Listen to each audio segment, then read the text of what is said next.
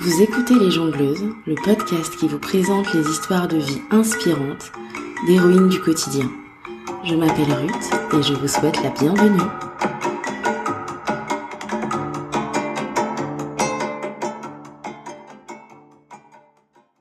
Dans ce 7e épisode, j'ai envie de vous parler confinement, ou plus précisément de ce que cette période un peu étrange a changé dans ma façon de jongler. Alors bien sûr, j'ai eu mon lot de moments difficiles, au début surtout.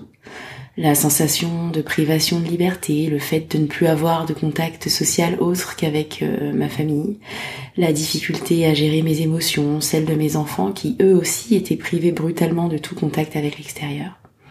La frustration passait la grande majorité de mon temps à m'occuper de mes enfants et de la maison, et c'était autant de temps que je ne passais pas à travailler pour moi.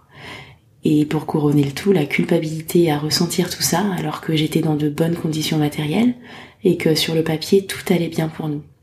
La liste pourrait continuer encore et encore parce que j'ai eu du mal au début, j'ai trouvé ça dur. Mais cette période, elle m'a aussi appris des choses. Elle m'a donné l'occasion de grandir et c'est surtout ça que j'ai envie de partager avec vous, en espérant que ça vous parle et que ça vous aide vous aussi.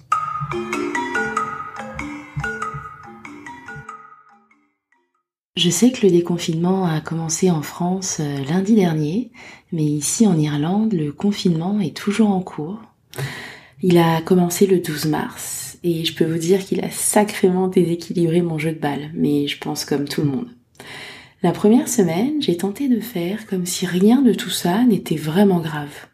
Certes, on était confinés, mais hors de question de s'ennuyer. J'allais faire des tas d'activités avec mes enfants, plein de cuisine, de yoga, de tri, des albums photos. Et puis bien sûr, j'allais continuer à travailler mes cours de psychologie et mon podcast. Vous aussi, vous le sentez venir, le contre-coup ? Oui, donc forcément, j'ai fini cette première semaine sur les rotules. Et en fait, après ça, j'ai pas vraiment eu d'autre choix que d'adapter mon fonctionnement et ma façon de jongler au quotidien. La première balle qui a été déstabilisée pour moi, c'est ma balle de maman. En fait, avant, j'avais cette règle assez stricte où le temps que je passais avec mes enfants était entièrement pour eux. Et c'était facile avant le confinement. J'avais 5 ou 6 heures pour moi tous les jours avant de passer des après-midi à jouer avec eux. Là, clairement, la donne était changée. J'avais plus que mes soirées pour travailler, m'occuper de la maison avec mon chéri qui travaillait aussi énormément, mais c'est toujours le cas, faire un peu de sport, me distraire et puis accessoirement dormir, ça peut être sympa aussi. Du coup, j'avais 2 choix. Soit je passais toutes mes journées dans leur monde et mes soirées à faire des choses d'adultes, je mets des gros guillemets, travailler, ranger, cuisiner, soit je tordais un peu ma règle. Autant vous dire que j'ai choisi assez rapidement l'option 2 et j'ai juste appris à faire des choses pendant qu'ils étaient là. Donc au début, ça a été des choses pour la maison. Et petit à petit, j'ai réussi à faire des choses pour moi aussi, à étudier, à écrire avec eux, pas très loin de moi. Paradoxalement, je pense que si j'avais eu un travail en dehors de la maison, je pense que je me serais posé moins de questions. Mais bon, ça c'est un autre sujet.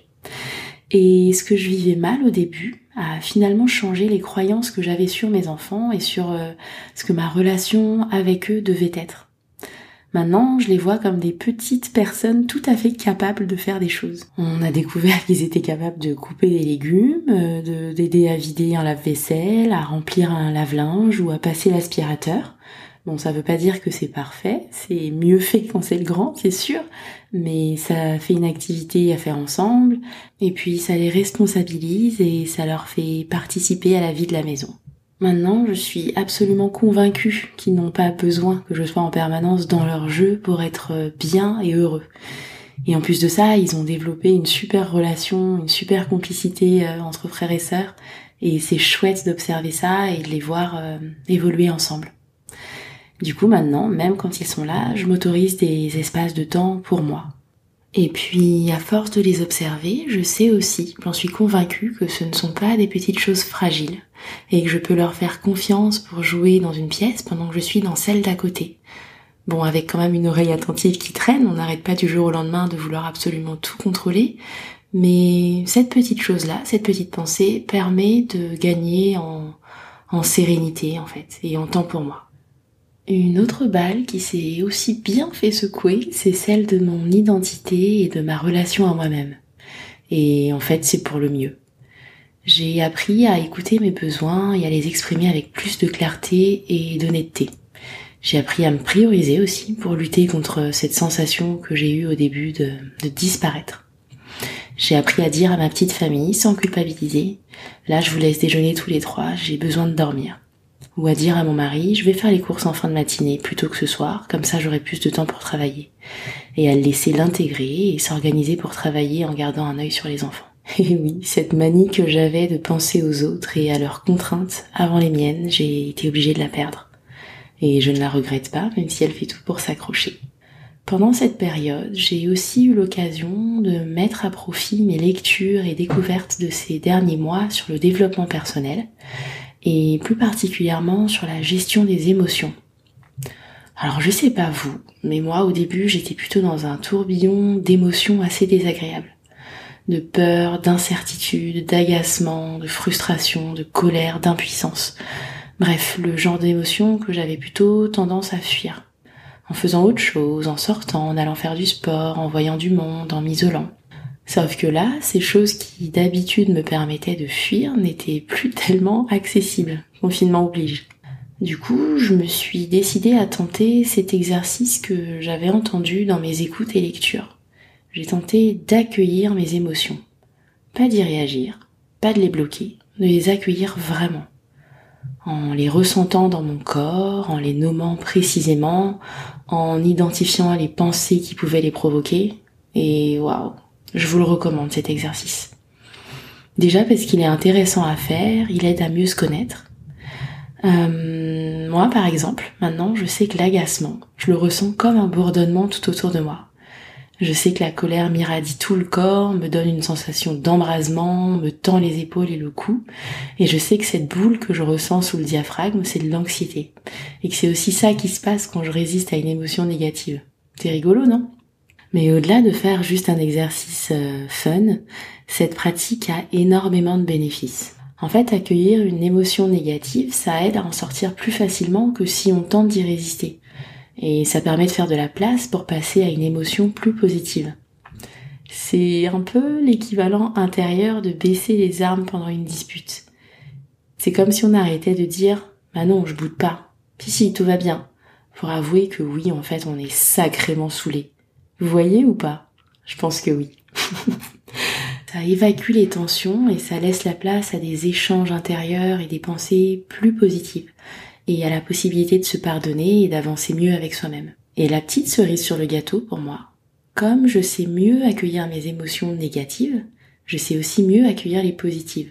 Et ça, c'est incroyable. C'est un peu comme parler de bonne bouffe en faisant un bon repas. Je sais que l'amour, je le ressens dans ma poitrine, comme si on y gonflait tout doucement un ballon très doux et chaud. Que l'excitation me fait une sensation de bulle de champagne dans le ventre et de ressort sous les pieds. Et que l'attendrissement, c'est comme l'amour, mais avec des frissons sur les bras et les jambes en plus. En fait, c'est comme si ça me permettait de ressentir plus fort les émotions positives. Et de les ressentir plus en conscience aussi. Et c'est notamment ça qui me permet de profiter plus fort des beaux moments en famille, où on est bien tous les quatre. Et c'est aussi ça qui me permet de savourer jusqu'à la dernière miette les petits moments pour moi que j'arrive à caser ici et là. Pour explorer plus concrètement cette pratique d'accueil des émotions, je vous invite à écouter le podcast « Change ma vie » de Clotilde Dussoulier, qui m'a littéralement ouvert un nouveau monde. Ou dans un autre style et en anglais, celui de Brooke Castillo qui s'appelle The Life Coach School Podcast. C'est vraiment des mines d'or de conseils en développement personnel. Il y a aussi une autre pratique que j'ai envie de partager avec vous en cette période où beaucoup jonglent entre télétravail et école à la maison. Elle consiste à poser une intention pour le prochain moment ou segment qu'on s'apprête à vivre en pensant aux émotions qu'on a envie de ressentir.